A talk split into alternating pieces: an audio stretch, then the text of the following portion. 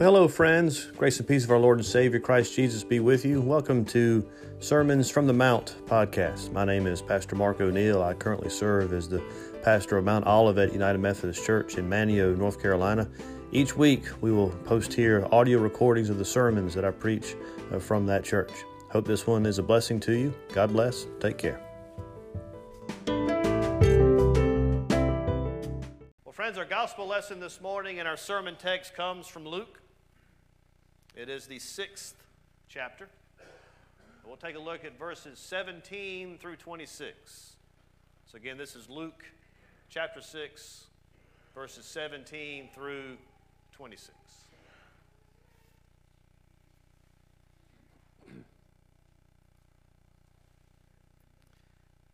It says, that he came down with them and stood on a level place. Nine times out of ten in the Gospels, who is he? With a great crowd of his disciples and a great multitude of people from all Judea and Jerusalem and the seacoast of Tyre and Sidon, who came to hear him and to be healed of their diseases. And those who were troubled with unclean spirits were cured. And all the crowd sought to touch him, for power came out from him and healed them all. And he lifted up his eyes on his disciples and said, Blessed are you who are poor, for yours is the kingdom of God. Blessed are you who are hungry now, for you shall be satisfied. Blessed are you who weep now, for you shall laugh. Blessed are you when people hate you and when they exclude you and revile you and spurn your name as evil on account of the Son of Man. Rejoice in that day and leap for joy, for behold, your reward is great in heaven, for so their fathers did to the prophets. But woe to you who are rich, for you have received your consolation. Woe to you who are full now, for you shall be hungry. Woe to you who laugh now, for you shall mourn and weep. Woe to you when all people speak well of you, for so their fathers did to the false prophets. My friends, this is the word of God for you and I, the children of God. Thanks be to God. I think I've mentioned before. Um, in worship. There was a time when I was deeply interested in American politics. I was a political science major at Carolina. I've always been fascinated, particularly with the campaign aspects of politics. I even ran one of my own back in 2007 when I ran for a seat on the Burlington City Council. Turns out that I was not as popular as I thought I was. But I've always been particularly interested in presidential campaigns. And I've read any number of books on the subject, watched any number of programs on the subject.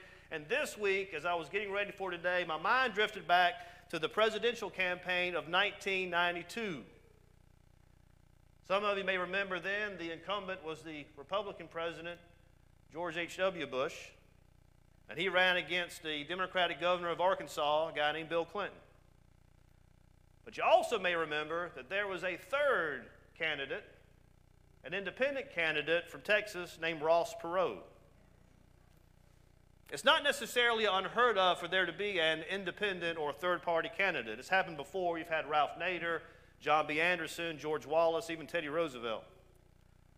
But what was rare, at least in the age of modern presidential politics, is that Mr. Perot polled well enough to be included in all three of the televised presidential debates, which also meant that his running mate, Vice Admiral James Stockdale, got to participate in the vice presidential debate with Dan Quayle and Al Gore. Now, I'm not sure how many of you even watched that debate back in 1992. I'm not sure how many of you remember anything about that debate in 1992. But you might remember, above anything else, that Vice Admiral Stockdale began his opening statement with this Who am I? Why am I here? Who am I? Why am I here? And granted, that was kind of the high point for him in that debate. it was kind of downhill from there.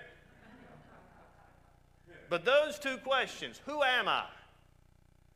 Why am I here? I think are two of the most important questions that you and I can ask ourselves. During my research this week, I came across a commentary that spoke about a Dutch Catholic priest named Henri Nouwen. He's written a number of books, has given a number of sermons. Many of you have probably read some of his writings. But at the center of his life's work was a desire for all of us to know our identities as the beloved children of God. In his opinion, and I agree with him here, is that when we are asked the question, Who am I? we oftentimes ask that question in one of three ways I am what I do, I am what other people say about me, and I am what I have. I am what I do, I am what other people say about me, I am what I have, or even what I don't have. I think if we are honest about ourselves, all of us have answered that question of who am I in one of those three ways at some point in our lives. At least I know that I certainly have. Which brings us to Jesus and his sermon on the plain. Now, in our text today, Jesus comes down from the mountain where he has been praying all night and where he has gathered his disciples and has appointed them to be his apostles. Now, the difference there is disciples are those that learn from a teacher, apostles are those that go out and share the learnings or the teachings they have just learned. And since you and I last talked about Jesus last week and we saw him standing in Peter's boat, preaching and teaching and helping Peter fish a little bit, Jesus has now since cleansed the leper, he's healed a paralytic, he's had a few arguments with Pharisees and scribes about fasting and about what the Sabbath really means, and he's healed a man with a withered hand. So Jesus has been pretty busy. And then after a night of prayer and rest, he walks among the crowd made up of people who have come to hear him teach and to be healed by him from up to a hundred miles away. That's where Tyre and Sidon are. And this crowd is made up of devoted disciples, interested folks who could be disciples, folks seeking healing of one sort or another, really no different than us that have gathered here or online this morning. And as while Jesus is going amongst this crowd and healing them, and he delivers this sermon. I've always found it interesting that, it, that Luke makes it clear that Jesus was speaking directly to his disciples. It says so in verse 20. But the crowd is obviously listening in on it. And it tells us also that many of them came just to hear Jesus teach. And so what happens here is that you and I get to be part of this layered invitation available to anybody who hears or reads these words. And in these words, Jesus lists blessings and he lists woes. And he names some of the very human, some of the very wrong ways that we tend to self identify ourselves. Am I what I have? Am I what I do? Am I what people say about me? That's what Jesus lists here. Who am I? I am poor. I am hungry. I am weeping. I am rejected and ridiculed. Who am I? I am rich. I am content with myself. I am laughing about my success. I am someone who everyone admires. Again, I am what I do, be it weeping from failure or being proud of my success. I am what I have, either plenty or not enough. I am what people think or say about me, either truth or lies, good or bad. And oftentimes, you and I see ourselves in this same way. And this morning, friends, I want to tell you that not a single word of that is true. Because underlying this message from Jesus of blessings and woes is a necessary understanding for you and I about connection with where our true selves lie. It's about our connection with Jesus. The disciples here in our story have chosen the right connection. They're leaving behind all the lives that they used to know to adopt a way of life where they learn constantly from their rabbi. They have chosen to identify solely with Jesus. No longer as fishermen, no longer as a tax collector, identities as disciples of Jesus. The crowds, on the other hand, have come to hear and have come to be healed, but they have come for the moment. And as soon as that moment passes, they go back to the life that they came from. My friends, to be a disciple is to be a disciple for life. Being a disciple truly is the answer to the question of who am I? This morning, the question before us is which one is it? Are we one of the crowd, present in the moment until you walk out of these doors and go back into the world? Or are you a disciple in it for the long haul, in it to live a life connected to Jesus, in it with that long obedience in the same direction? Because I've come to find out that the descriptions we tend to identify ourselves with become deeply rooted in us. And they come to describe the connection we hold with what we believe to be true. Sometimes it's good, sometimes it's bad. These descriptions, these things that we think tell us who we are, sometimes comes from our parents. Sometimes comes from other family members. Sometimes comes from our friends. Sometimes comes from the culture around us. I wonder how many here have come to know their identity as being what someone else told you that it was. But, friends, Jesus' desire for us is to know that we are the beloved children of God, and He tells us that for a purpose. That purpose is so that you and I can start to live the kind of abundant life that God wants for us. That purpose is for us to truly discern and know who we are and whose we are. In other words, it is exactly the same kind of invitation we find throughout Scripture as this an invitation to be rooted in Christ. So, what we need to do is to change our thoughts about identity and how we answer the who am I question. Now, what Jesus is saying here is not that we, as his disciples, must choose to be poor, or choose to be hungry, or choose to always be full of mourning, or to willingly seek out rejection or ridicule. Jesus is not saying that. But neither is Jesus saying that we just seek out being rich or to seek out being content with ourselves, or to become callous to the needs of others when we live the good life, or to be a chameleon that makes us a friend to everybody. Now, the point that Jesus is making this morning, friends, is all about connection, about rootedness. It's about helping us as disciples know something about our identities that can help us to hold on to something when the bad times come, as well as something to remember when the good times arrive. It's about lifting us up out of the valley and bringing us down off that mountain when our pride gets to be a little too much. On both of those occasions, in all circumstances of our life, friends, we must be rooted in Jesus. That connecting piece is always Jesus. The invitation, then, as it is every Sunday, is for us to come to Jesus. Because Jesus is where we come to be strengthened and straightened. To be strengthened and straight. This morning, what Jesus tells us is that in spite of having experiences of need, be they poverty, hunger, grief, or rejection, as his disciples who are connected to him, they are blessed. And not only are they blessed because they belong to Him, they will experience the great reversal that is the kingdom of God as they are promised the kingdom to be filled and promised that they will laugh. Their identity, their connection, and rootedness in Christ prepares them to realize the great future that God promises all of us. When I was in Camden, a large majority of the guys that made up their men's group were current or former Coast Guard, current or former Navy, current or former Army. The manliest of men, right?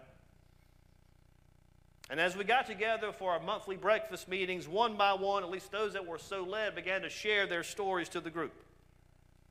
And almost to a man, their stories contained brokenness, bitterness, loss, and weeping. For some, it was a dysfunctional family growing up. For others, it was a failed marriage or two. But all of it circled back to their identity. They saw themselves as products of dysfunction, or they saw themselves as failed husbands, or they saw themselves as failed parents. Some were caught in addiction and saw their identities in that. Some had their identity tied so much into what they did Coast Guard rescue swimmers or Navy SEALs, that when they were no longer able to perform those tasks, they couldn't handle it. But each man also had a story of redemption in Christ. As each man told their story of discovering their identity as beloved sons of God, you could see the change in their eyes, the change in their hearts, the change in their minds. They told about changes in their relationship, they talked about changes in their lives. Yes, they were poor. Yes, they were hungry. Yes, they had times of weeping. But in finding their identity in Christ as his disciples, they were all able to rejoice and leap for joy. What do you lack? Bring that to Jesus. What are you hungry for? Bring that to Jesus. What makes you weep? Bring that to Jesus. Who has told you that you are worthless? Bring that to Jesus. Who has told you that you don't matter? Bring that to Jesus. Bring that to Jesus and be strengthened. That's part one. Notice the implied connection that underlies all the woes that is listed here. Instead of God or instead of Jesus, those to whom these warnings all apply appear to be connected only to themselves or only to the present moment. I read any number of translations during the week to get ready for worship. Here's how Eugene Peterson's version called the message translates verses 24 26. He says, But it's trouble ahead if you think you have it made. What you have is all you'll ever get. And there's trouble ahead if you're satisfied with yourself. Yourself will not satisfy you for long. And there's trouble ahead if you think life's all fun and games. There's suffering to be met, and you're going to meet it. There's trouble ahead when you live only for the approval of others, saying what flatters them, doing what indulges them. Popularity contests are not truth contests. What about you? Do you find your identity tied or connected solely into your accomplishments, your bank account, your home, your car, your place in the community? One of the subjects we touched upon this week in our Mere Christianity Bible study is on the issue of pride. I think that's exactly what Jesus is talking about here in these verses of woes that he lists. C.S. Lewis calls pride the greatest sin and makes the point that what pride is truly about is the competition we feel against each other, and when we succeed, we feel superior or better. But he says, in God, you come up against something which is in every respect immeasurably superior to yourself. Unless you know God as that, and therefore know yourself as nothing in comparison, you do not know God at all. As long as you are proud, you cannot know God. A proud man is always looking down on things and people, and of course, as long as you are looking down, you cannot see something that is above you. As long as you are looking down, you cannot see something that is above you. A friend of mine growing up, going all the way back to the seventh grade, when we were seniors in high school and were applying to colleges, he got into each and every school that he applied to. No matter what state, no matter public or private, he was getting acceptance letter after acceptance letter after acceptance letter. That, as you could imagine, swelled his head a little bit and affected his behavior. His mom, wanting to deal with the issue of pride a little bit, Edna, you'll appreciate this, made him apply to Duke. because she knew he wasn't going to get in with the sole purpose of knocking him down a few pegs. And truthfully, he didn't get in. I can't say it necessarily did much for his ego, but it was a good idea anyway. My friends, who or what might you be looking down on this morning? Bring that to Jesus. What have you allowed your identity to be tied to that you need to let go of? Bring that to Jesus. What prideful thing do you need to rid yourself of? Bring that to Jesus. Bring those to Jesus and be straightened. Friends, this morning Jesus is telling us that our identities in Him, rooted in our connection to Him, will do two things for us. They will strengthen us and it will straighten us. It will strengthen us and it will straighten us. Who in here does not need the strength of Jesus?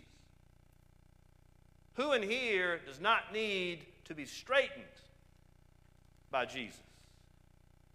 He is inviting us to continue to, to choose to be His disciples, to be rooted in Him, connected to Him, rather than rooted in ourselves or our circumstances. He's laying before us the mindset that will allow us to be rooted in His truth no matter our circumstances. Because, friends, in this world we will have trouble. Jesus tells us that in Scripture. But thanks be to God that we are the blessed disciples of the one who has overcome the world. So, this morning, friends, I invite you to step out and away from the crowd, to come to Jesus for strength, for straightening, for love, for life. Come to Jesus. In the name of the Father, Son, and Holy Spirit. Amen.